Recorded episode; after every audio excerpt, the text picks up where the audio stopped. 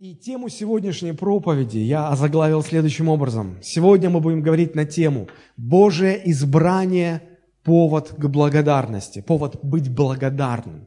Божие избрание как повод к благодарности. Это тема сегодняшней проповеди, это то, о чем мы сегодня будем говорить. И когда мы будем участвовать сегодня в вечере Господней, а, то, а, как писал апостол Петр, Э, он говорил, я буду непрестанно вам напоминать, напоминанием возбуждать ваш добрый смысл.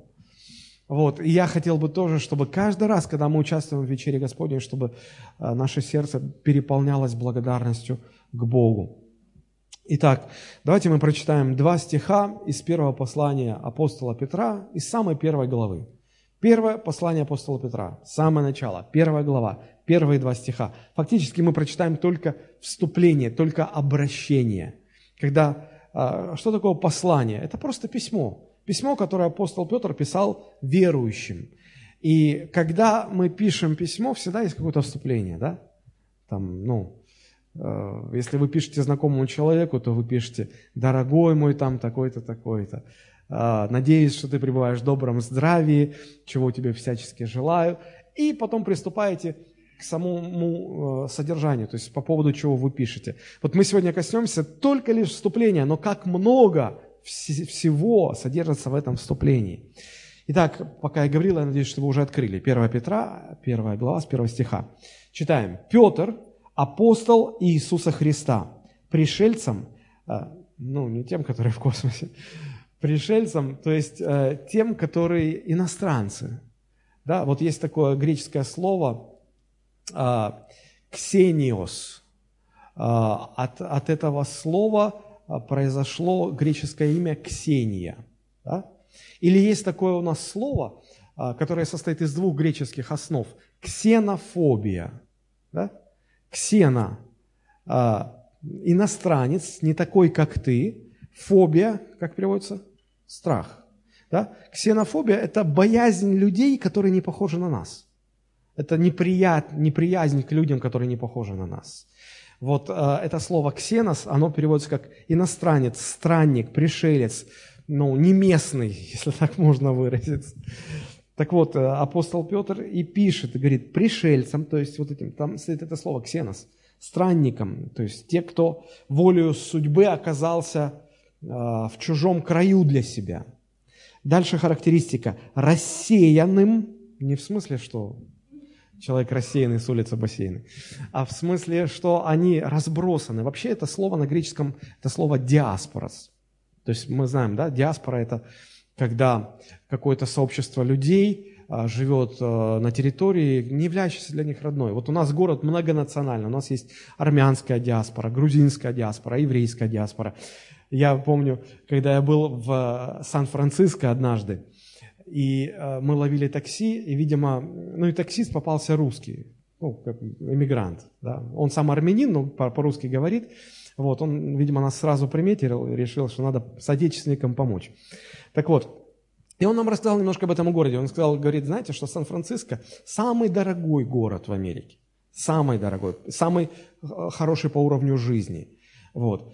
То есть э, там вот, ну, вот ну, все дороже, все лучше и говорит, «А, знаете ли вы, что город разбит на районы? И знаете, а, какой а, в самом дорогом городе Америки самый дорогой район? Кто там живет? Я говорю, ну я теряюсь в догадках. Он говорит, самый богатый район в самом богатом городе Америки – это район, в котором живут иммигранты из Грузии, Армении и Азербайджана. Ну, я так порадовался за наших соотечественников. Даже в Америке мы не на последнем месте. Это хорошо. Вот, так, вот, э, это, это, это сообщество, да, живущее в другой стране, не родной для себя. Их называют диаспора или рассеяние. А, и дальше апостол Петр перечисляет области Римской империи, в которой, из, в которой и занесло вот верующих. Да? Это Понт, Галатия, Каппадокия, Понт – это, кстати, э, вот побережья Черного моря, да? Иногда верующие приезжают и говорят, мы почему, понимаем, почему в Сочи все такие с понтами. Потому что это место в древние времена называлось Понт, в Понте. Поэтому тут до сих пор понты. В Понте, в Галатии, в Каппадокии, в Асии, Асия через «С» – это не Азия в целом, это, это территория современной Турции, в Асии и в Вифинии. Дальше он говорит, избранным по предведению Бога Отца при освящении от Духа к послушанию и окроплению кровью Иисуса Христа. Вот такое обращение. Ну и как бы заключительный аккорд «Благодать вам и мир да умножится». Вот об этом поговорим. И ключевое слово, которое как вы, наверное, уже догадались, которое здесь привлечет наше внимание, это слово «избранным». Избранным, избранным. Давайте посмотрим. А, это первое свое послание апостол Павел написал, находясь, а, скорее всего, в Риме, потому что историки утверждают, что э, вот в этот год, когда было написано это послание, да и второе, в принципе, послание, а, апостол Петр находился в Риме, жил там в Риме. И оттуда написал свои послания, и аудитория, к которой он обращается, это верующие не в отдельно каком-то городе, как часто апостол Павел писал, верующим в Коринфе, верующим в Ефесе, верующим в Филиппах и так далее.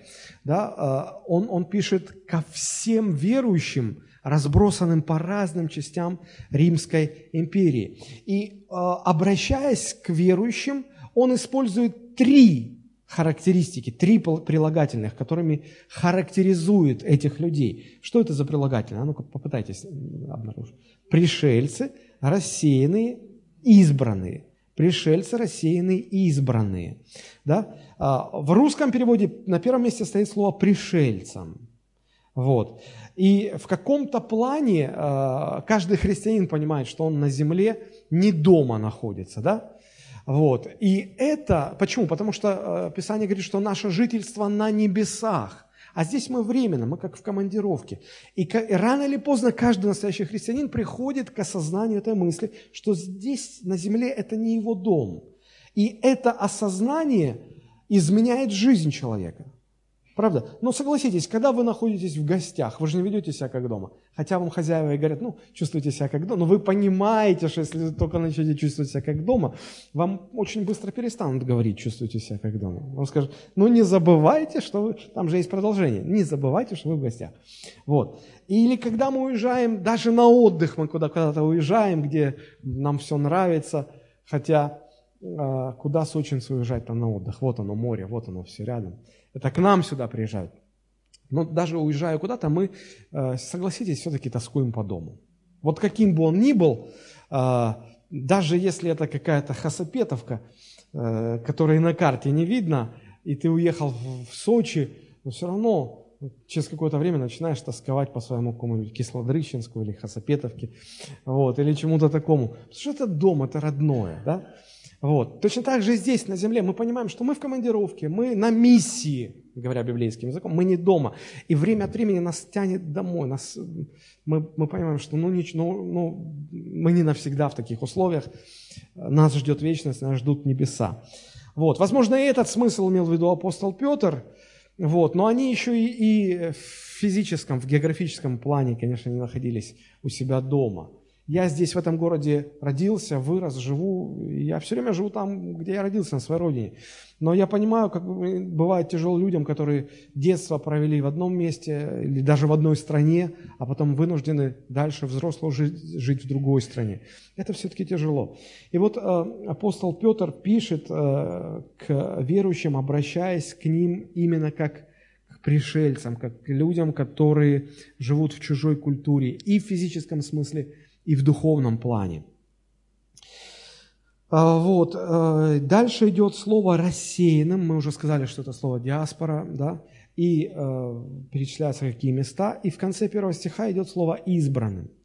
Но если посмотреть на греческий оригинал, а Новый Завет был написан на древнегреческом языке, то слово «избранный», вот из этих трех характеристик, оно стоит в самом начале – по правилам греческой грамматики, когда автор хотел выделить какое-то из перечислений, ну, в данном случае характеристик, а, как самое важное, он это делал путем того, что ставил это самое важное э, качество первым в списке характеристик. И вот в греческом языке слово «избранным» стоит в самом начале.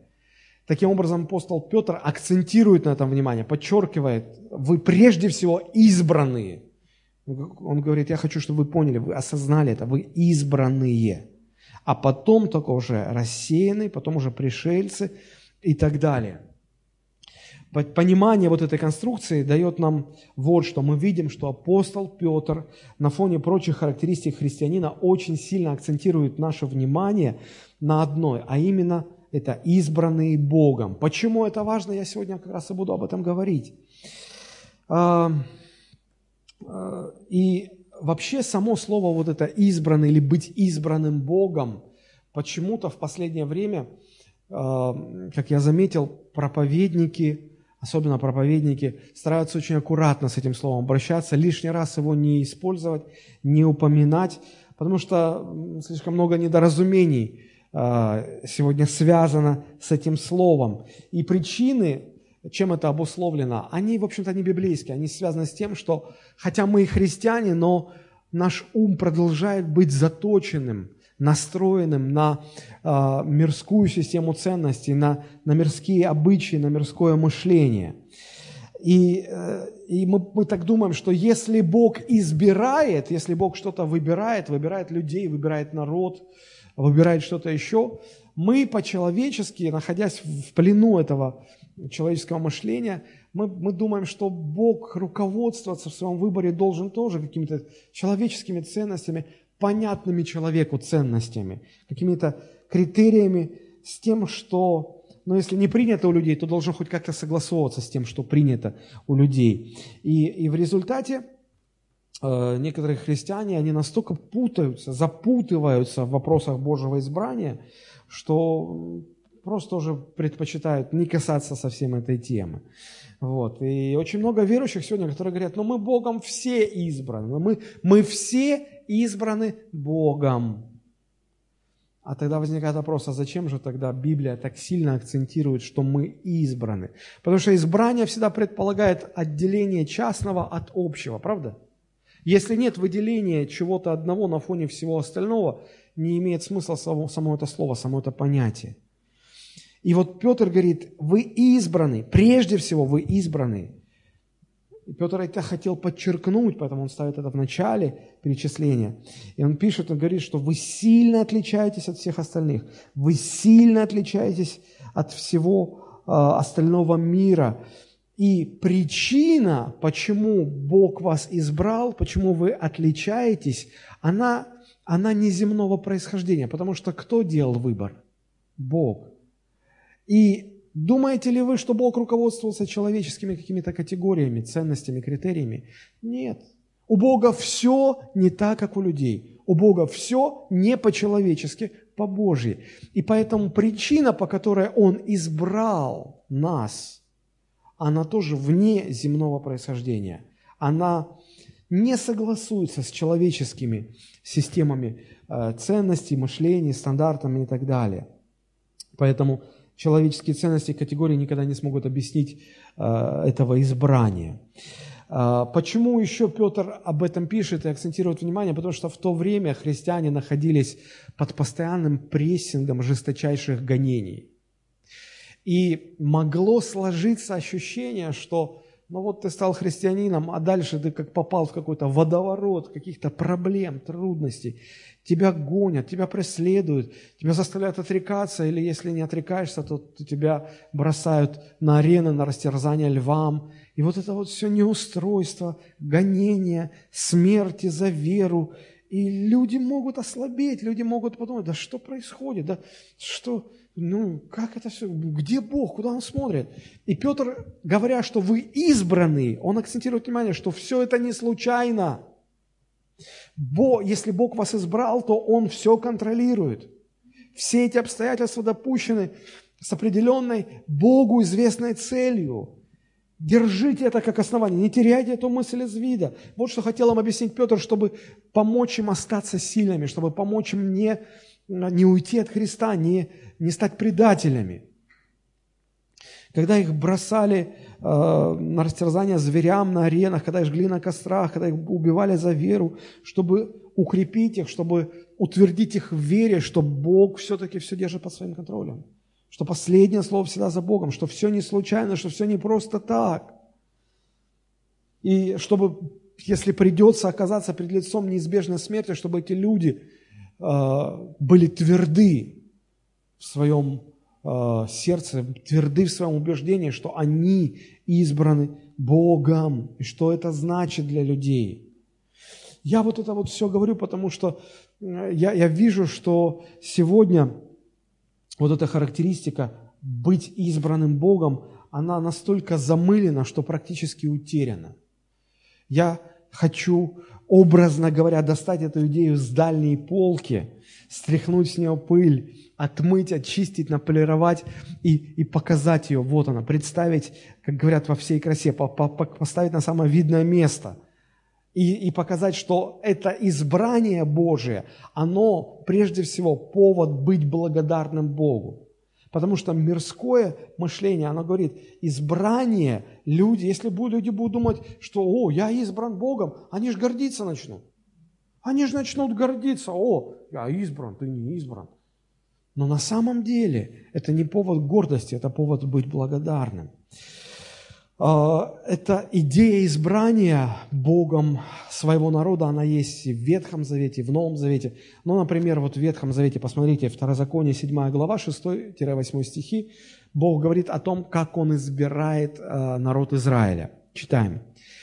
Бог говорит, «Ибо ты народ святой у Господа, Бога твоего. Тебя избрал Господь Бог твой, чтобы ты был собственным Его народом из всех народов, которые на земле».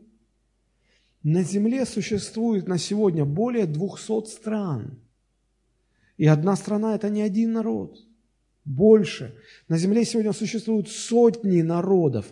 И представьте себе, что из всех народов Бог выбрал только израильский народ. Бог выбрал. Интересно, чем он руководствовался? Почему именно этот народ Бог выбрал?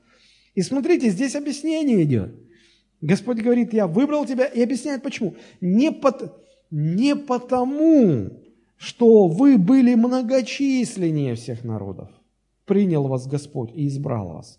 Не потому, что вы были лучше, смышленнее, выдающиеся, просто выбирали, выбирали, как вот яблоки выбирают, самое лучшее выбрал. О, вот, и Господь говорит, Он открывает глаза. Не, на самом деле вы вообще малочисленнее всех народов. Вы вообще-то малочисленные. В вас вообще-то ничего такого особенного нет. Не потому вас избрал, а почему? Потому что любит вас Господь. Удивительно. Потому что любит вас Господь. Фактически здесь сказано, что Бог избирает народ не потому, что народ что-то из себя представляет, а потому что что-то в Боге происходит в отношении к этому народу. Причина избрания не в том, кого избирают, а в том, кто избирает. В данном случае в Боге. Бог дальше говорит, что среди этого народа Он выбрал колено Левия для того, чтобы все представители этого рода были священниками. Колено Иуды Бог выбрал, чтобы через это колено пришел в мир Спаситель мира, Мессия, Иисус Христос. По-еврейски Иешуа Мешах. А, колено Давида Бог выбрал для того, чтобы через этот род а, приходили в народ Израиля цари и так далее, и так далее, и так далее. Бог выбирает и географические территории. Он выбрал Иерусалим как центр поклонения. То есть Бог совершает свой выбор. Бог совершает свой выбор. И в Новом Завете тоже много раз об этом говорится. Но самое, наверное, известное место – это Евангелие от Иоанна 15-16. Когда, помните, Иисус говорит, «Не вы избрали меня, не вы меня избрали, а я вас избрал». И цель объясняется. «И поставил вас, чтобы вы шли и приносили плод, и чтобы плод ваш пребывал». Очень многие христиане сегодня говорят так, что Бог избрал всех для спасения, а потом смотрел, кто из этих всех избирает его.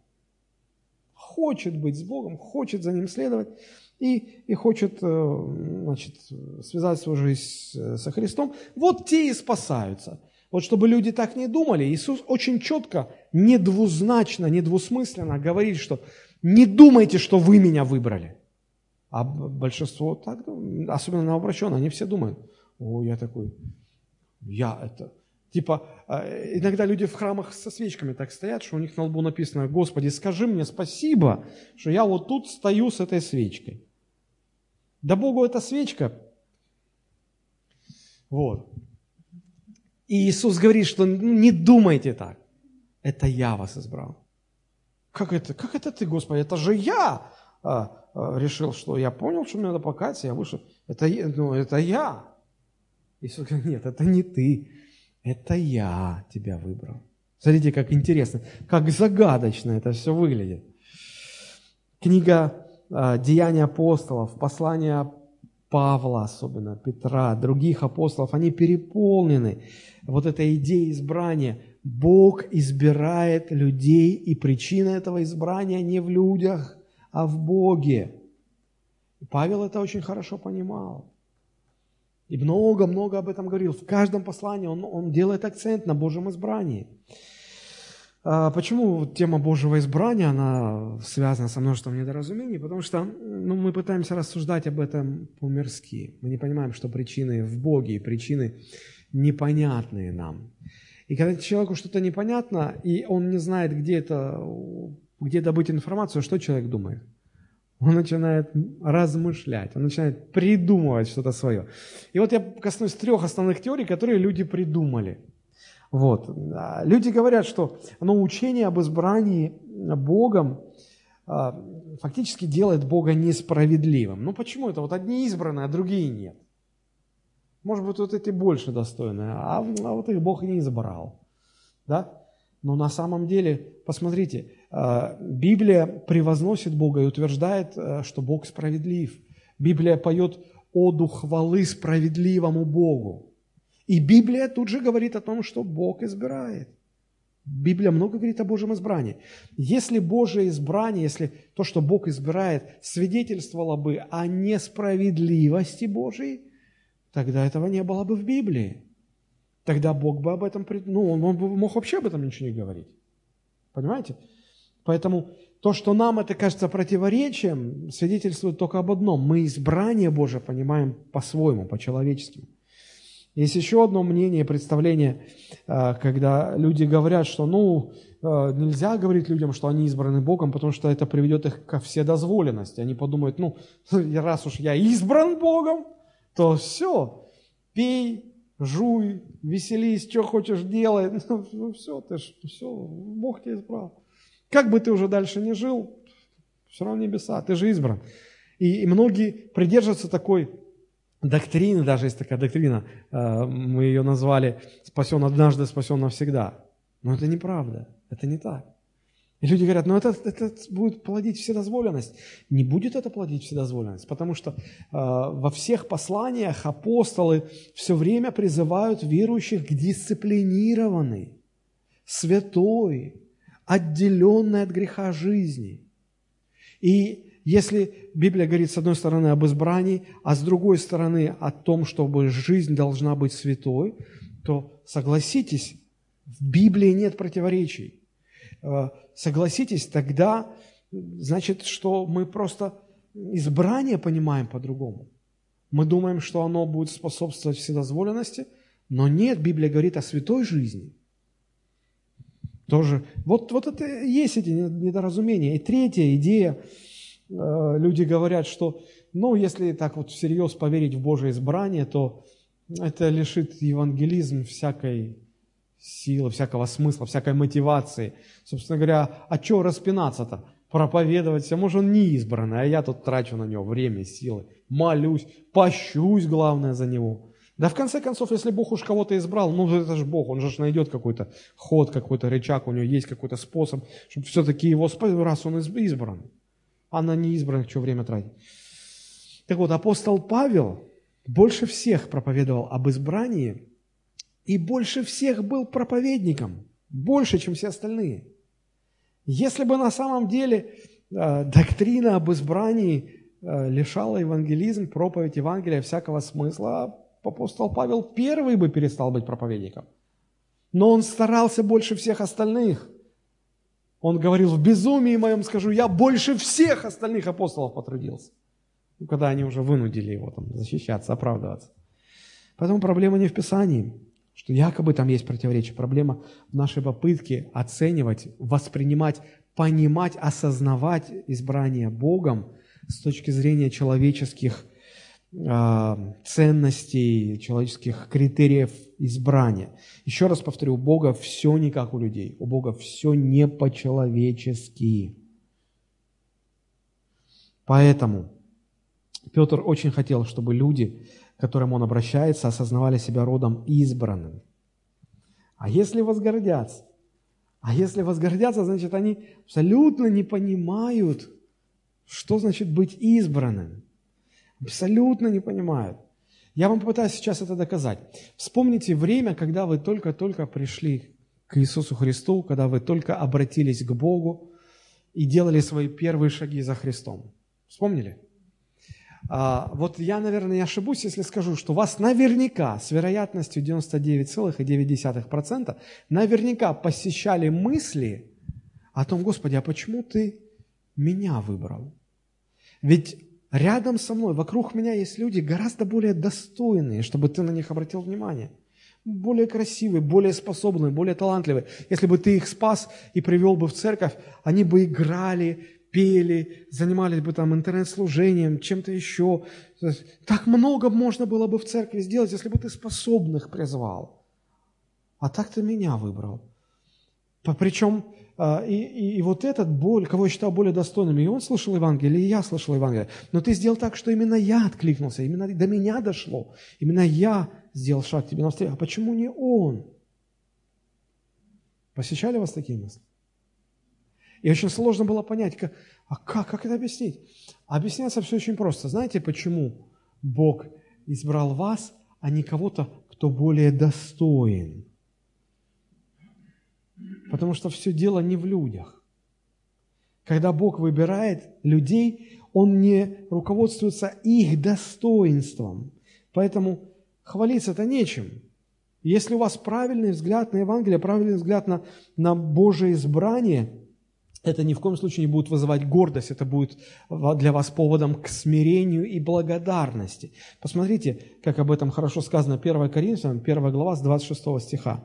Апостол Павел уже говорит, посмотрите, братья, кто вы, призванные. Вы, кого избрал Бог, вы избранные, вы призванные, вы. Посмотрите на себя, кто вы. Ну-ка, что там за картина?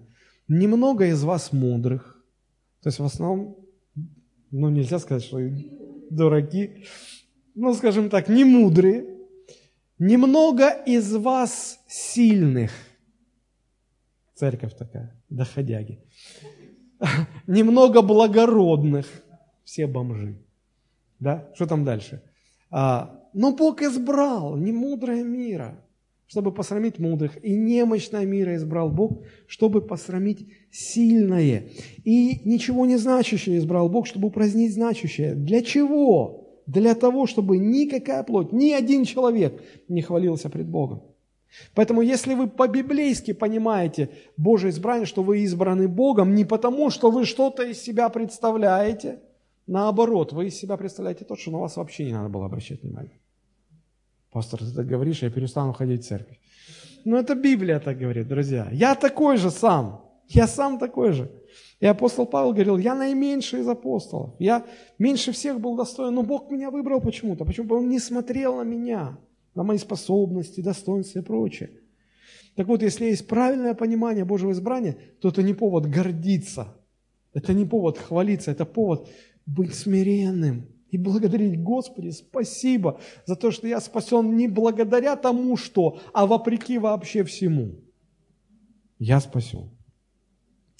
Так вот, а, теперь давайте мы рассмотрим три основных а, таких вот аспекта Божьего избрания. А, когда человек что-то выбирает, он чем-то руководствуется, есть основа для выбора, да, основание, почему он выбирает. Вот давайте посмотрим на основание Божьего избрания, да, что лежит в основании того, э, его выбора, то есть почему он выбирает что-то. Да? Потом мы поговорим, как происходит это избрание, то есть благодаря чему или посредством чего. И потом мы посмотрим цели, то есть для чего Бог избирает человека. Вот три таких больших раздела. Да? Итак, э, на основании чего Бог делает, совершает свой выбор. Еще раз хочу сказать, что говоря об избрании, о выборе, мы понимаем, что любое избрание – это отделение частного от общего, правда? То есть вот сидит, вот нас тут несколько десятков человек в зале, и если из них я скажу, мне нужно выбрать двоих, к примеру, да, вот я буду смотреть на всех и выбирать, вот ты и ты, выходите, к примеру, да, то есть мы частное отделяем от общего. И вопрос, почему именно так? Что, чем руководствовался при таком выборе? Существует, ну, как бы естественно образующееся выделение или избрание. Допустим, когда течет река, и благодаря рельефу она разделяется на несколько рукавов, и и какая-то часть вода, какие-то молекулы воды идут в этом направлении, какие-то в этом. То есть никто этим, собственно говоря, это само собой так складывается. Да? Вот. А иногда волосы на голове растут, что пробор на правой стороне, а у кого-то на левой, а у кого-то вообще без пробора. Но вы же этим не управляли, оно вот так само сложилось. Да? Вот. Но мы говорим об осознанном выборе, когда выбор происходит потому, что а, за этим стоит сознание личности, то есть за этим стоит кто-то, кто чем-то руководствовался. Так вот, ну вспомните, как вы покупаете в, магазину, в магазине, ну, допустим, картошку или огурцы и помидоры. А, я помню, что я еще застал советское время, потому что я так еще внешне издалека неплохо выгляжу. Но я жил еще в советское время, при Советском Союзе. И я помню, что когда выбираешь э, картошку, помидорчики, огурчики, там яблочки, что-то еще, никогда не давали выбирать. Кто застал еще это время? Только ты полез выбирай, по рукам тебе раз, не выбирайте, берите все подряд. Я говорю, так подряд тут просто гниль одна. А мы по-другому вам не продадим. Я думаю, вот, а сейчас как хорошо приходишь, тебе говорят, да выбирайте, только бы ты купил. Да? И вот мы подходим, а, сейчас лето, огурчики, помидорчики, салатик, все это хорошо. Вот, и мы подходим, мы смотрим. Есть же выбор, да, как, как просто было раньше. Вот сыр российский, и какой еще? Сыр Костромской, голландский. Ну все, то есть на пальцах рук можно. Сейчас всех этих сыров и зеленый, и красный, и с дырочками, и без дырочек, и белый, и мраморный, и, и, и с плесенью для особых ценителей гурманов. Боже, боже, какой из них выбрать? Подходишь, спрашиваешь, какой сыр сам? А, не все вкусные. Ну, спасибо. С колбасой тоже. А вообще, сейчас выбор такой, да?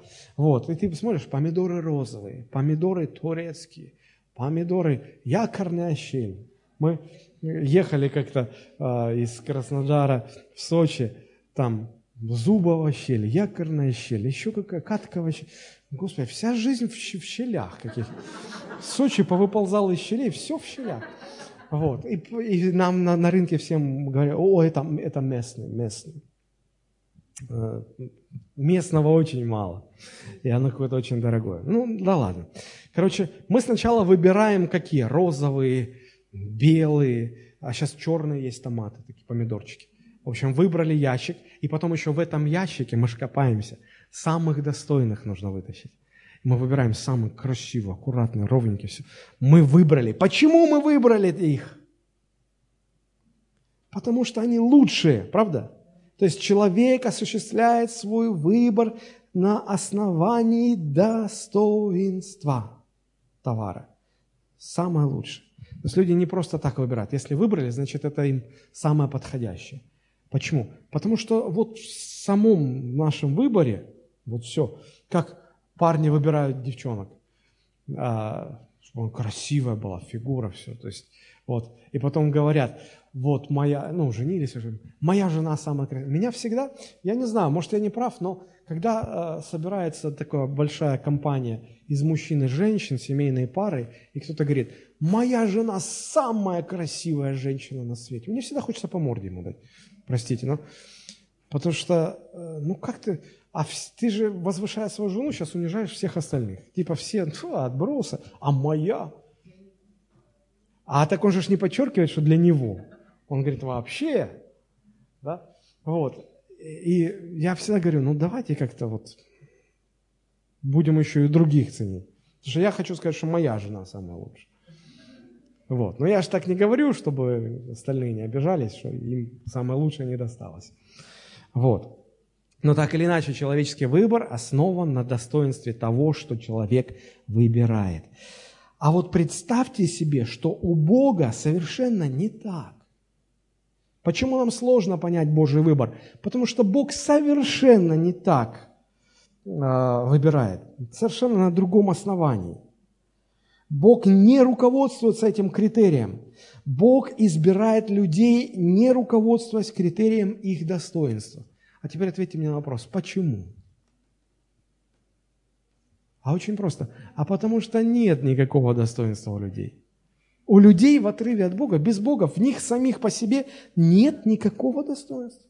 В людях самих по себе никакого достоинства нет. А что тогда критерием выбора является? А возвращаемся, 1 Петра, 1 глава, 1 стих. Смотрите.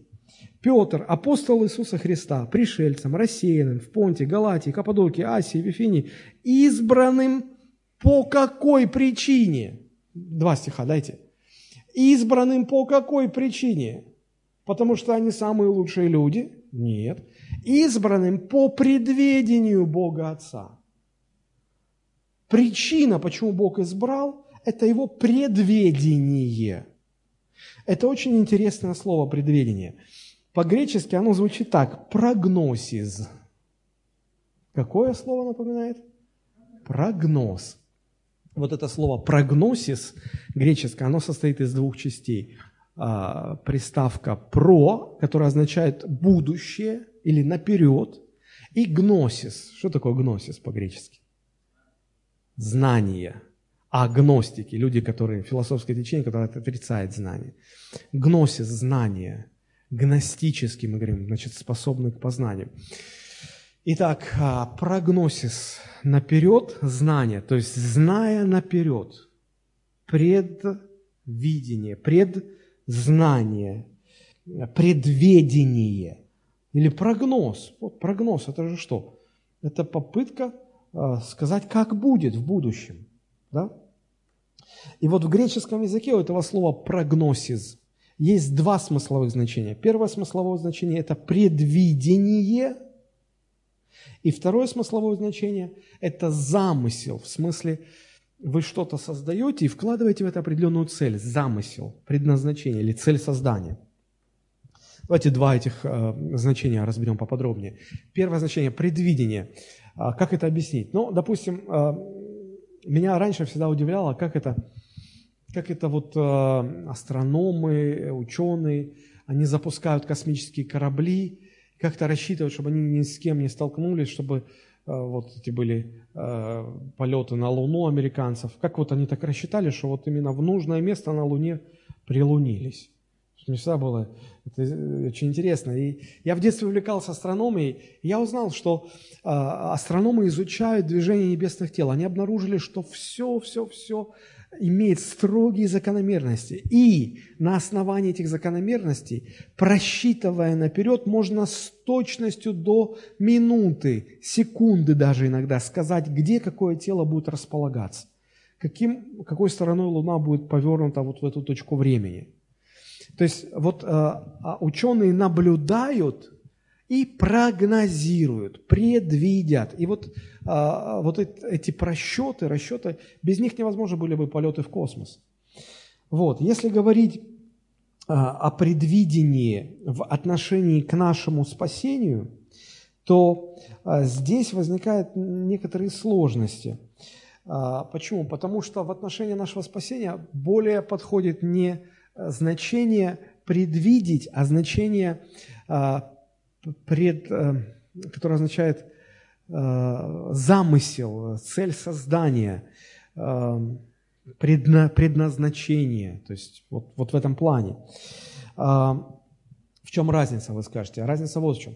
Когда ученые наблюдают за тем, как движутся космические тела, они в этом никак не участвуют, правда? Они только наблюдают, они не участники. Они описывают, вычисляют то, что видят, но не участвуют. А второе смысловое значение а, – замыслить что-то, что-то создать с, с какой-то изначальной целью. Ну, например, вы а, прогнозируете, что к вечеру ваша комната будет убрана, и предполагается, что убирать будете вы. Да? То есть вы уже непосредственный участник этого процесса, да? Вы не сторонник, вы не наблюдаете. Ну, хотя я понимаю, что, конечно, во многих семьях первое значение актуально. Но так или иначе. Вот. А, говоря об избрании, люди склонны считать, что вот это слово, избрание к спасению, люди склонны считать, что это слово нужно рассматривать в первом значении, когда но Бог избирает и при этом просто наблюдает за всем, что происходит, никак при этом не участвуя в этом деле.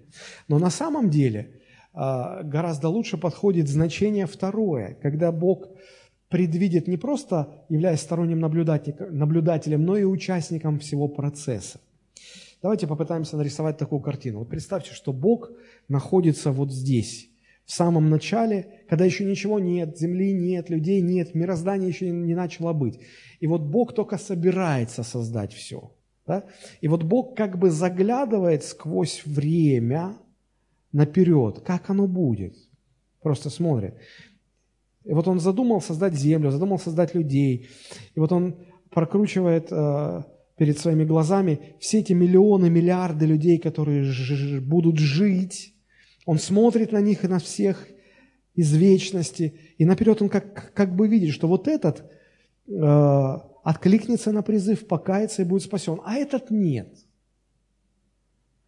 Вот. Если э, мы рисуем такую картину, предполагаем, что вот Бог так смотрит, вот, и на основании этого, не вмешиваясь, да, Он выбирает тех, которые, как он уже видит наперед, они, они захотят быть с Богом и примут спасение. А те, которые, ну вот уже видно заранее, он-то все видит от начала наперед, они не примут спасение, Бог тех не избирает. По крайней мере, такой подход решает вопрос справедливости, да? Что Бог, ну, ну справедливо поступает, да, то есть, ну, нормально. Но это тоже не объясняет все, потому что тогда возникает такой вопрос, а зачем тогда Бог вообще допустил создание людей, которые потом пойдут в ад? Проще же было бы их вообще не создавать. Зачем? Ответа нет. Ответа нет. Но есть еще одна сложность. Если э, спасение э, или избрание считать основанным на том, что Бог увидел нечто ценное в человеке и потому решил избрать его к спасению, то по логике получается, что некоторые люди достойнее, чем другие – кто-то лучше, кто-то хуже. Так получается. Но это не согласуется с Библией, потому что Библия говорит, что все одинаково негодны. Все. Библия учит, что спасение дается независимости, вне зависимости от ценности спасаемого. Это очень хорошо иллюстрировано еще во время Пасхи было. Помните, когда ангел-губитель, э, решая, кого погубить, а кого не трогать, он чем руководствовался? Он заглядывал в окошки домов и смотрел, о, это хорошие люди, их не тронем. А тут такие отъявленные негодяи живут. Вот, их, вот сейчас мы не только первенца, мы всех там. Но не так же было, правда? А ангел-губитель смотрел на другое, он руководствовался другим. Он, если видел, что кровь пасхального агнца на дверях, он проходил мимо, он даже не смотрел, они достойны или недостойны. Вообще речь не о них. Вообще, Бог, когда выбирает, Он никогда не руководствуется достоинством людей. Лучше кто-то хуже. Это вообще не, не, речь не об этом, абсолютно. И вот э, эту же мысль подчеркивает снова и снова апостол Павел, говорит, что спасение не определяется достоинством спасаемого человека. Ну, посмотрите, братья, ну, ну где то ваше достоинство, за которое вас надо было бы спасать? Ну, нет, ну, посмотрите на себя. Бог так сделал специально, чтобы никто не хвалился, что «О, я лучше». Из этого текста мы уже его прочитали, что, братья, посмотрите на себя, много ли из вас там благородных, умных и так далее, да? То есть ясно видно из этого текста, что причина Божьего спасения не в ценности человека. Никто не может хвалиться, что он спасен, потому что, ой, он что-то из себя там представляет. Нечем хвалиться. Спасен не потому, что себя что-то представлял, спасен по другой причине. Еще раз хочу подчеркнуть, что у людей, как таковых, а, достоинства в самих себе нет. То есть почему Бог не выбирает по критерию достоинства? Потому что этого достоинства нету. Ну просто нету его в людях, самих по себе. Такой простой пример вам приведу. А, я помню, что в школе, когда изучал историю, нам рассказывали, что когда-то до революции Россия была империей, царской империей, и, и ходили э, деньги. Золотые были, серебряные деньги, бумажные были деньги, царские деньги были. И вот смотрите, деньги, бумажные деньги, давайте возьмем бумажные деньги. Они сами по себе, это просто бумага, они никакой ценности не имеют, сами по себе в отрыве от финансовой системы. Только финансовая система наделяет их какой-то ценностью. И пока финансовая система актуальна, эти бумажки имеют тоже какую-то ценность. Вот это 100 рублей, это 1000 рублей там, и так далее. Да? Но если финансовая система отменяется, она уже не актуальна, то мы понимаем, что вот в этих купюрах никакого достоинства самих по себе, в отрыве от финансовой системы, нет никакого достоинства. Вот если сейчас перестанут принимать доллары, а у вас их полный матрас, этих долларов. Ну что вы с ними? Ну, зачем? Это все равно, что... А, почему Бог не выбирает людей по их достоинству? Потому что нет достоинства. Если бы я вам задал вопрос, а, вот если взять царские деньги, какие купюры вы возьмете с собой, ну, чтобы на шопинг пойти? Крупные, мелкие, какие еще? Ну, а, собственно говоря, мы про бумажные говорим. Золото понятно, что золото само по себе имеет достоинство. А про бумажки. Вы скажете, а какая разница, все равно. Они все равно, хоть за, хоть за 100 бумажных рублей, хоть за один бумажный рубль, они ничего не стоят. Поэтому мне все равно, какие деньги брать. Мне все равно. Вот так же и Бог, когда выбирает людей, ему все равно. Лучше ты хуже, потому что в тебе самом никакого достоинства ну, не существует. Вы в банкомате снимаете деньги, вас там спрашивают крупными купюрами, мелкими купюрами, а вам их отдавать, долг отдавать этими деньгами. Если был пункт рваными, вы бы, наверное, выбрали рваными, чтобы человеку, ну на тебе, на. А нет такого пункта. Крупными или мелкими, да, все равно ну давай все. То же самое Бог так руководствуется. Нет достоинства. А чем тогда Бог руководствуется? О, Интересный вопрос, интересный вопрос. А, еще одна проблема тут возникает, да? Когда мы говорим, что Бог вот как бы перед э, тем, как все создавать, так э, из вечности смотрит наперед и, и видит всех людей. И вот представьте, что Бог просто сторонний наблюдатель, и Он никак не вмешивается. Он просто видит этих людей. Возникает вопрос, кого выбрать из всех людей? А вот интересное местописание с Римлянам 3, 10. И дальше еще два стиха. Римлянам 3.10.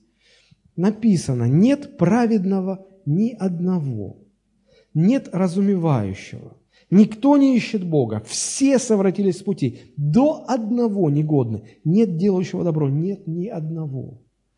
После грехопадения все люди до одного противятся Богу, все до единого, Бога противники – и если Бог смотрит так через время, из вечности, они все, они никто не хочет быть с Богом, они все ему противятся. Если Бог просто сторонний наблюдатель, он не вмешивается, они все ему противятся. Кого выбирать? Некого. Вот почему Бог не руководствуется достоинством.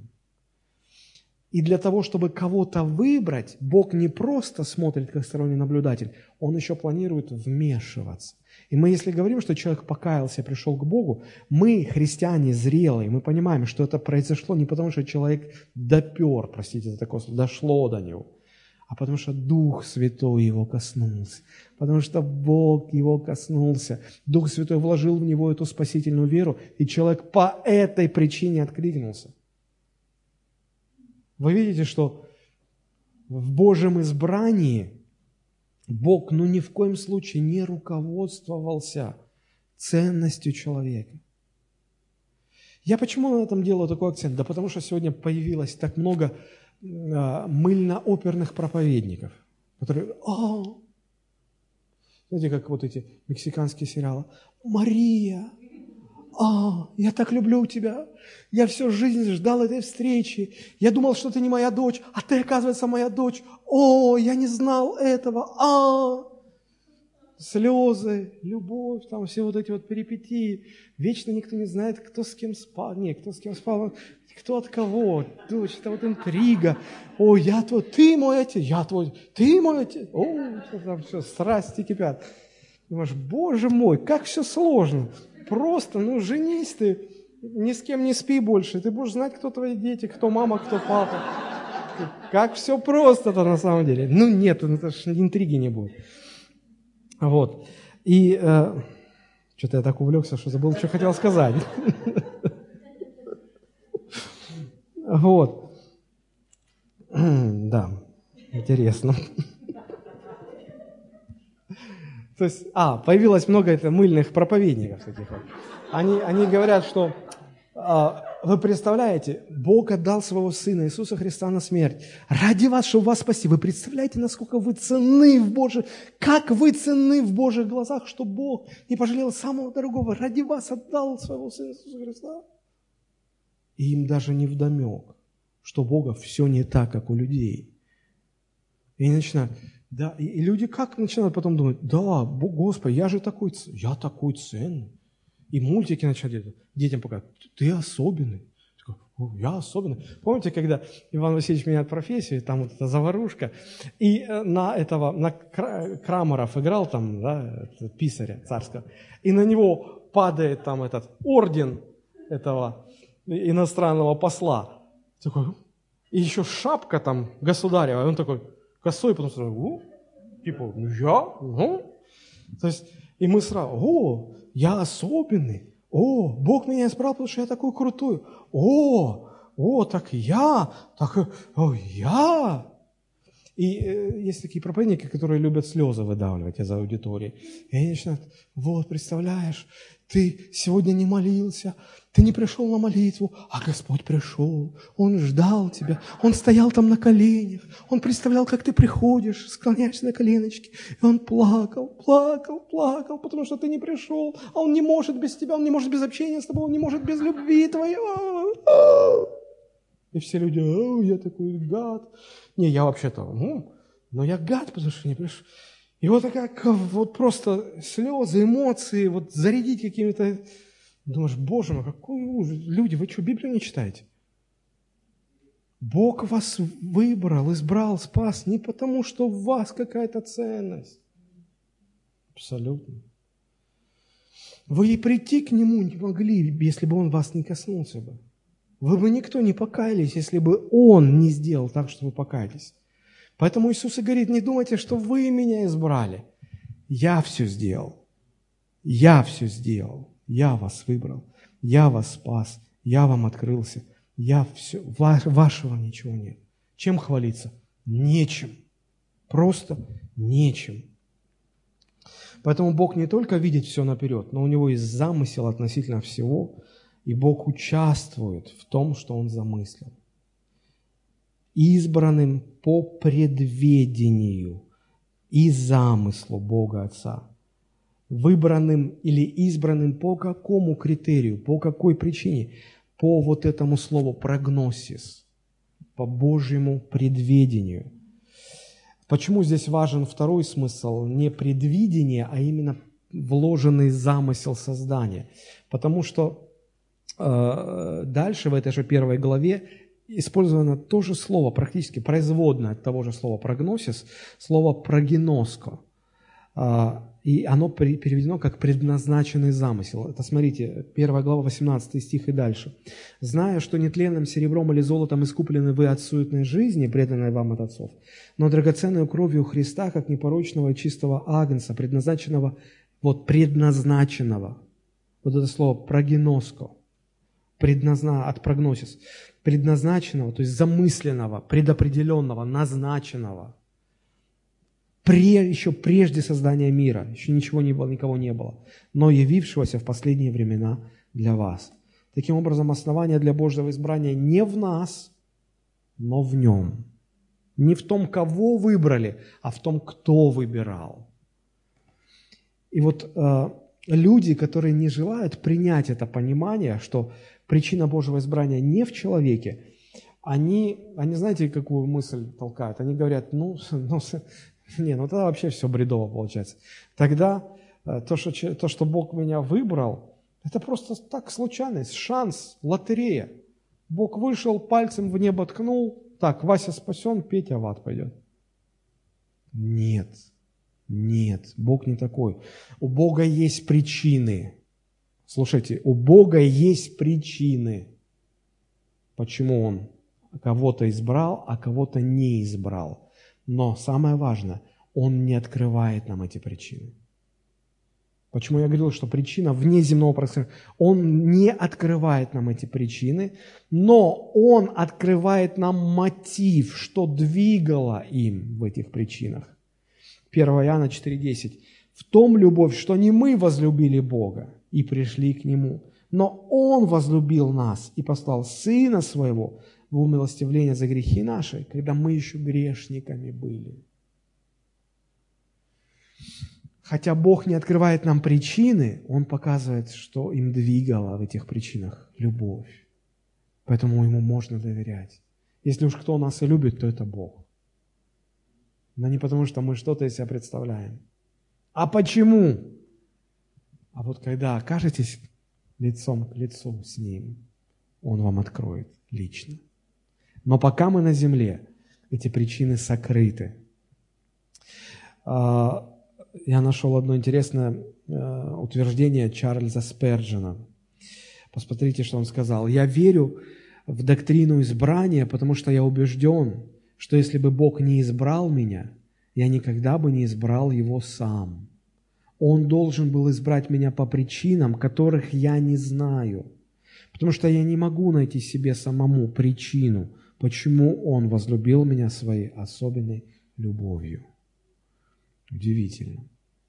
Итак, причины неизвестны, потому что Бог их не открывает. Но точно не потому, что мы из себя что-то представляем. И мотивом этих причин, неведомых нам, является Его любовь. Бог посчитал, что этого достаточно, чтобы можно было доверять Богу. Теперь, каким образом происходит избрание? Через что?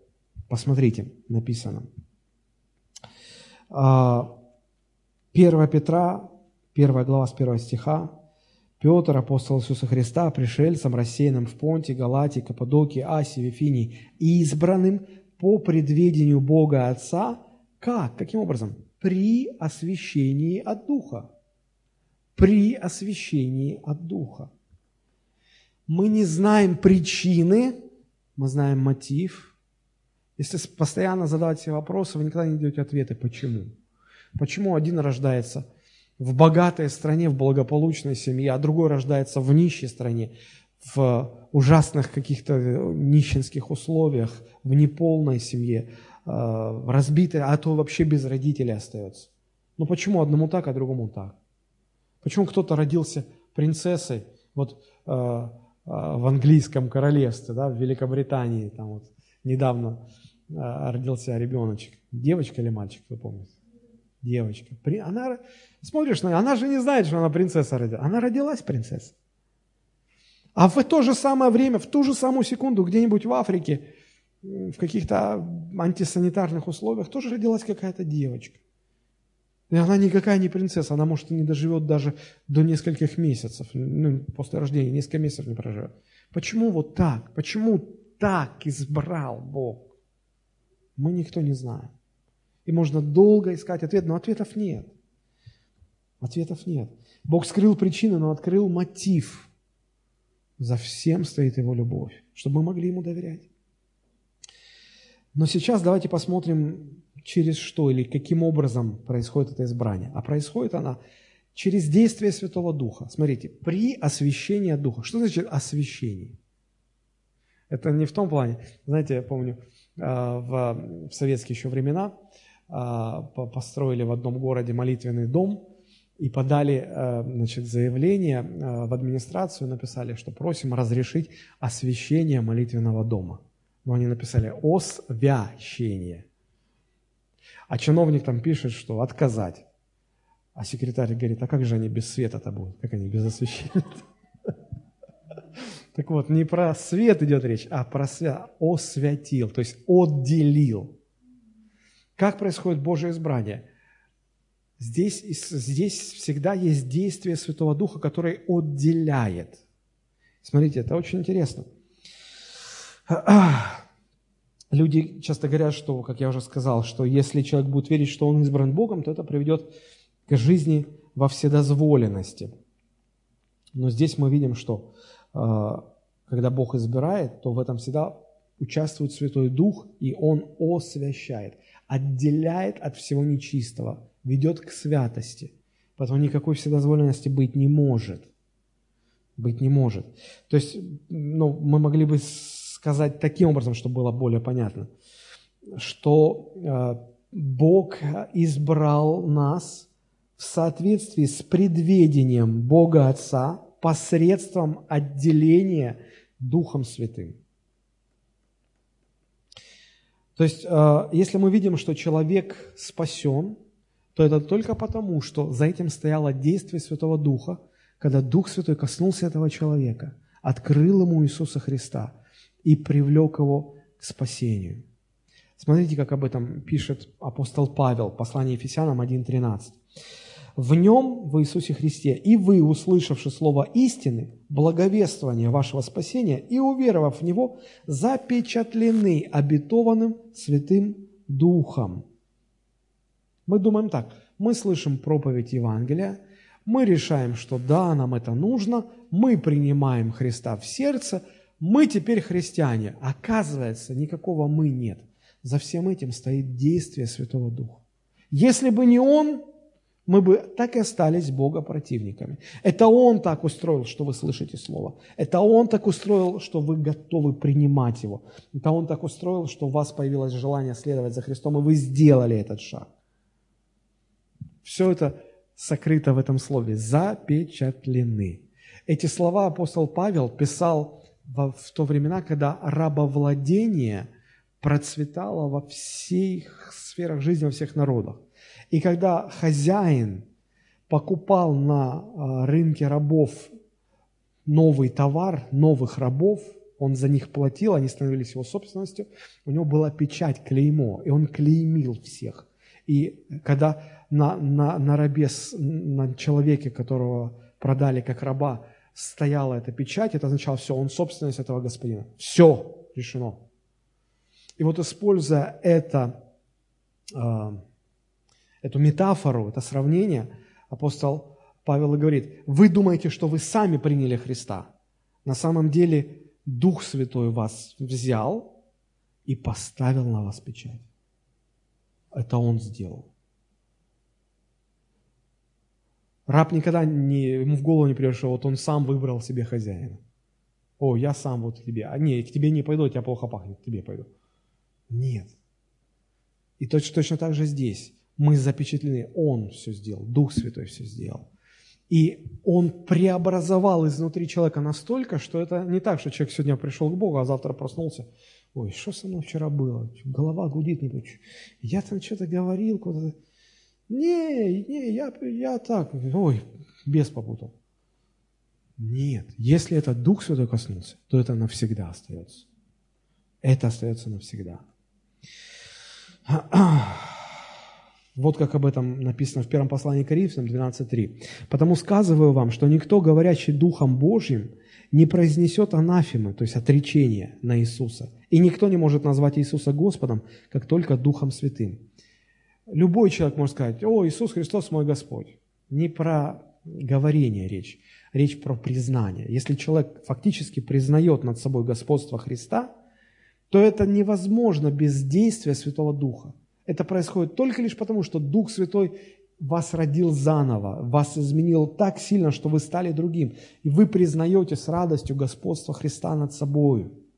И это навсегда сохраняется. Это внутреннее переустройство личности сохраняется внутри вас навсегда. Вы скажете, а как же те, которые отреклись?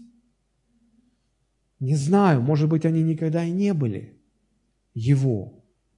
Потом, да, но, но я и говорю, что здесь непонятно. Возможно, они никогда не были. Потому что смотрите, что Иисус говорит, что в последний день многие, придя туда на небо, они, они скажут мне, Господи, Господи, не Твоим ли именем? Мы Тебе служили, мы Твоим именем чудеса делали, мы успех имели, мы бесов изгоняли, мы результаты имели. А Иисус скажет, я вас никогда не знал.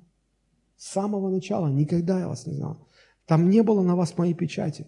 Вы не мои. Вы могли заниматься любой религиозной деятельностью, ваше дело но вы не мои. Вот что интересно. Что значит стать верующим? Стать верующим – это по предвидению Бога Отца, быть избранным и отделенным посредством Духа Святого. Это не присоединение к церкви, это не изменение мировоззрения, это не смена взглядов, это не приверженность христианской идеологии – это глубочайшая внутренняя перемена, которую может совершить только Святой Дух. Вот почему, когда мы проповедуем Евангелие, мы говорим, молитесь. Если вы кому-то свидетельствуете о Христе, молитесь. Вы не сможете убедить, вы не сможете впечатлить, вы не сможете его привести к покаянию, если Дух Святой его не коснется. Поэтому молитесь. Проповедуйте, делайте, что можете, но знайте, что не от вашей проповеди все зависит, а от того, как Дух Святой будет действовать. И последнее, в самом заключении мы рассмотрим цель, ну, для чего Бог избирает. Для чего Бог избирает. На самом деле их две эти цели. И они тут же в этом же нашем отрывке 1 Петра, 1 глава, первые два стиха. Петр, апостол Иисуса Христа, пришельцем, рассеянным, избранным по предвидению Бога Отца. Как? При освящении Духа. Для чего? Вот оно. К послушанию, раз, и второе, и окроплению кровью Иисуса Христа. Две вещи. Первое, давайте рассмотрим. Избраны к послушанию. Иисус говорил, не вы меня избрали, я вас избрал. Для чего? Чтобы вы шли, если приносили плод. А плод возможно только, если вы будете со мной все делать, если вы будете мне послушны. Без послушания плода не будет. То есть э, для того, чтобы иметь плод, нужно быть послушным. Бог призвал нас к послушанию. И речь не о том, что стопроцентные христиане никогда не, не бывают непослушны, никогда не согрешают. Нет. Но смысл своей жизни, главный смысл своей жизни они видят в том, чтобы быть послушными Богу. Мы все несовершенны. Мы и настоящие христиане, они тоже иногда согрешают, но они очень быстро осознают, что они грешат. И это тоже работа Святого Духа. Многие люди думают, что стать христианином – это вот так вот. Вот ты жил сам по себе, своей жизнью, и э, имел свои цели, устремления, амбиции. И однажды ты обнаружился, что ну, ты не справляешься с жизнью. Ну, не справляешься с жизнью. Жизнь с тобой начинает разбираться. И ты понимаешь, тебе нужен помощник, тебе нужен кто-то, кто бы, ну, кто бы помог тебе. И тебе тут проповедовал, о, приди к Господу, он, пом- он скорый помощник в бедах твоих, он тебе поможет. И человек говорит, о, да, я один не справлюсь, мне нужен Бог. Господи, приди в мою жизнь. И он начинает дальше жить так же, со, с теми же целями, с теми же амбициями. И говорит, о, у меня теперь жизнь, мне так легко, со мною Бог, Он теперь мне помогает, я теперь с Ним иду своим путем, с Ним, но своим путем. Друзья, это не христианство, это не христианство, потому что родившись заново, человек уже перестает жить для себя, потому что для него наивысшей ценностью становится желание быть послушным Богу, жить для Бога. Поэтому Петр и пишет христианам в сложнейших жизненных обстоятельствах. Он говорит, послушайте, вы избраны Богом к послушанию.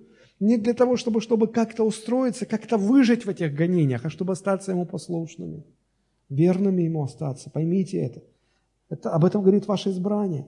Он убеждает их твердо держаться Христа до последней капли крови, до последнего дыхания. Каждый христианин избран к послушанию Богу. Не к религиозной деятельности, а к тому, чтобы быть послушным. Возможно, что если бы многим тем, кто стал христианином, сразу бы это объяснили, возможно, они бы никогда и не решили бы, и не захотели бы. И это искушение, с которым борются многие проповедники. Они так хотят, чтобы после их проповеди люди покаялись, что они готовы горы золотые пообещать. Они готовы там что угодно нагореть, только бы человек прослезился, вода и пришел бы и вышел, покаялся. А Иисус всегда, когда к нему люди подходили и говорили, учитель, я хочу следовать, он говорит, а знаешь, что тебя ждет? И он рисовал такую картину, что ни один здравомыслящий человек в здравом уме и при доброй памяти никогда бы на это не согласился сам по себе. А мы, о, а что Иисус меня исцелит? А у меня рак четвертый. Исцелит. А я нищий. Богатым сделает. Все, жену даст, проблемы решит. Все, только приди. Вот он поможет тебе э, дальше жить по-твоему. Это не христианство, друзья. Это не христианство. Люди говорят, подождите, тогда получается Божье избрание, это значит, это что, это насилие над человеческой волей? То есть я хочу так, а Бог хочет по-другому, и чего? И это значит, Он меня все равно за шкирку и в небеса, меня в небеса. Нет. Или как, я так много раз встречался, когда молодые люди, девушки, парни, они говорят, слушай, а, она, она, он мне сделал предложение, а я его не люблю. А он говорит, что он получил откровение, что Бог хочет, чтобы они поженились. Она говорит, я, конечно, ради Господа, я пойду, но, но, не но я, я не могу его терпеть. Я говорю, послушай, Бог не насилует тебя. Бог не заставляет тебя. И они же искренние те, которые, они молятся, Господи, я выйду замуж только за Твоего, или женюсь только на Твоей. И кто-то начинает этим манипулировать и подсовывает. Типа, и человек... Я видел таких, я знаю одну такую пару, когда я был в той церкви, когда они друг другу не нравились. Но родители с обоих сторон сказали, а мы получили откровение, что вы должны пожениться. И они подумали, ну, оба искренне любили Господа. Оба пошли на эту жертву ради Господа, не понимая, что Бог не насилует волю. Бог преображает нашу волю, так что мы начинаем желать искренне, от всего сердца желать того же, чего хочет Бог. Наши желания синхронизируются с Божьими желаниями. Бог преображает волю, а не насилует ее. И они поженились. Пять лет мучений, они душу друг другу вынули. Они мозги прополоскали друг другу, и они развелись. У них ребенок родился, и они, они просто не могли уже жить. Им уже было все равно, что скажет Бог, они просто не могли жить так. Я знаю эту пару, они в, в Сочи здесь живут. Уже разведенные, уже, я не знаю, как там у них дальше сложились судьбы. Просто непонимание Божьего избрания. Поймите, Бог не подавляет человеческую волю, Он ее преображает. Это внутренняя перемена. Когда Дух Святой так меняет человек, сердце человека, что человек хочет жить для Бога. Ему хочется это. Вот как об этой перемене говорит апостол Иоанн, 1 Иоанна 3,9. Написано, «Всякий, рожденный от Бога, не делает греха, потому что семя его пребывает в нем, и он не может грешить, потому что рожден от Бога». Вот более точный перевод этого стиха. «Всякий, рожденный от Бога, не может пребывать в делании греха». Потому что в греческом языке там стоит настоящее продолжительное время в глагольной форме не может пребывать в делании греха, кто рожден от Бога. И не может пребывать в грехе, потому что рожден от Бога. То есть, если вы на самом деле рождены от Бога, и вы попадаете в грех какой-то, вам неприятно, вам хочется побыстрее оттуда убежать, побыстрее помыться, почиститься. Вы не можете в этом находиться, вас воротит изнутри. Если вы такое переживаете, это первый, самый важный признак рождения заново, рождения свыше. И апостол Павел говорит, почему так происходит? Потому что Дух Святой изнутри так меняет, что ты уже не можешь грешить. Раньше тебе этот грех удовольствие доставлял. Ты как рыба в воде, как свинья в, в грязи. Ух, аж причмокивал, аж привизгивал. От, ой, в этой грязи ты Сейчас ты уже другой. Тебе, знаете, как кошку бросить в грязь, там, где свинья нежится. Кошка как ошпарена туда. Она, не, она сразу вылизывает себя, вылизывает. Она не может по-другому. У нее душа кошачья, не свинячья. И вот христианин, рожденный от Бога, у него душа как бы кошачья. Он не может пребывать в этой грязюке, где свиньи. А что ты с нами теперь не бухаешь? А что ты с нами... Как ему объяснить, что я уже другой? Да, зазнался, гордец. Так вот, Человек будет бежать от греха, бежать от греха. Мы, когда не понимаем этого, мы начинаем э, своих детей просто насиловать их волю. Мы говорим, жены говорят мужу, да не кури, да когда ты бросишь курить? Да ты же уже в церковь начал ходить, не кури. А он не может не курить. Он-то в церковь ходить начал, потому что ты его допилила. Да? Как стихотворение такое есть. Есть женщины, как скрипки, есть как виолончели, а я женился на дреле. Она меня так задрилила, что я уже, ну ладно уже ходить, а курить-то хочется, и он ну, сидеть не может. И он уже, а, я в туалет, а сам вышел, потому что он не может, да? А как на предприятии, когда там пишут, не курить, не курить, но, но все, ну там штраф, лишают зарплаты, и все, и ты не можешь, ты побыстрее бы с работы. И ты выходишь с работы за ворота своего завода, и ты с, такой, с таким смаком, а, все, тут можно, тебе хорошо, у тебя внутренность такая. Свинья плюхнулась в свою грязь, и хорошо. А кошка не может так. Вот у человека, рожденного от Бога, есть такая чувствительность к греху. Иногда она притупляется, Библия говорит, что нам нужно пользоваться церковной дисциплиной. Нужно пользоваться, кого-то на замечание поставить, кого-то пристыдить, кого-то сказать, вот с этим не общайтесь. А люди же такие, да нет, да надо любить, да не надо это все, надо, да даже не надо замечание человеку делать, просто любить надо, любить, любить. Друзья, любить это не постоянно гладить по головке и говорить, ой, какой ты, Дети особенно этого не понимают. Говорят, мама, ты меня не любишь. А я говорю, а как, как, ты, а как ты сечешь, как ты определяешь, что мама тебя не любит? Вот она мне говорит, что ты пошла на улицу в этой одежде, что ты пошла на улицу без шапки? Что это, любовь? Я говорю, да. А если бы она любила, она бы больно не делала. А если бы она тебе больно не сделала, тебе было бы еще больнее и долго больно было бы.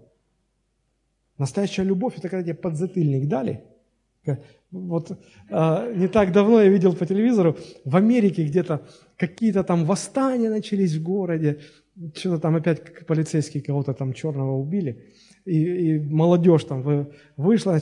И я, вот показывают кадры, если вы видели, а, значит, какой-то там пацан, подросток, ну лет 15, там что-то бастует, и мать негритовская, простите, афроамериканка, а, такая выбегает, такая, знаете же, это как вот Вупи Голбер, чисто, представьте, глаза на выкоде. Ты, пацан, он берет пас по, по, по голове, шалбан еще раз, под затыльник. Ты куда? Берет вот так за шкирку, бросает. Я тебе дам сейчас. Я, куда ты пошел? Быстро домой, гаденыш. Вот это любовь. И все дети да скажут аминь.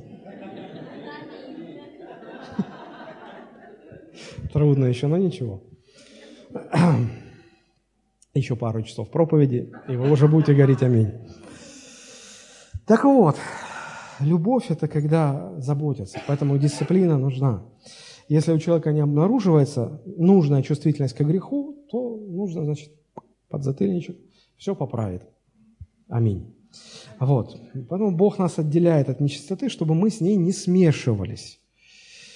А, Ефесянам 1.4. «Так Он избрал нас в Нем прежде создания мира, чтобы мы были святы и непорочны пред Ним в любви». Вот цель избрания – отделить нас при избрании. И вторая цель, отделив нас при избрании, дальше продолжать нас освещать. Потому что чем больше мы хотим быть послушны Богу, тем больше мы осознаем, как мы непослушны. Замечали такое?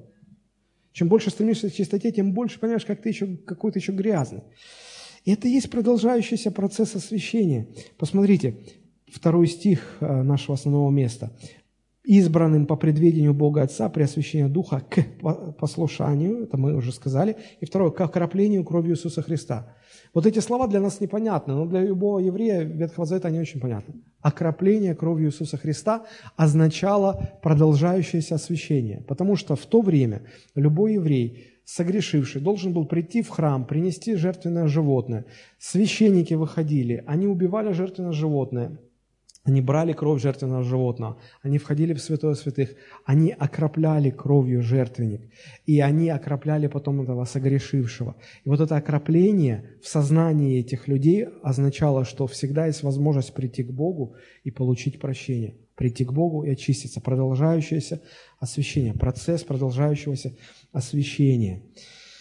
А, и Христос, а, Он, и вот это окропление крови, оно говорило, что однажды придет тот, кто а, отдаст свою кровь, свою жизнь, заплатит за все грехи. И Христос это сделал. И Христос это сделал. и вечное искупление, оно как раз и говорит нам о том, что настоящий христианин на небесах имеет всегда ходатая, который стоит перед Отцом со своей кровью и ходатайствует за нас, окропляя нас, то есть прощая нас. Вот как описывает это евангелист Иоанн, первое послание Иоанна 1.7.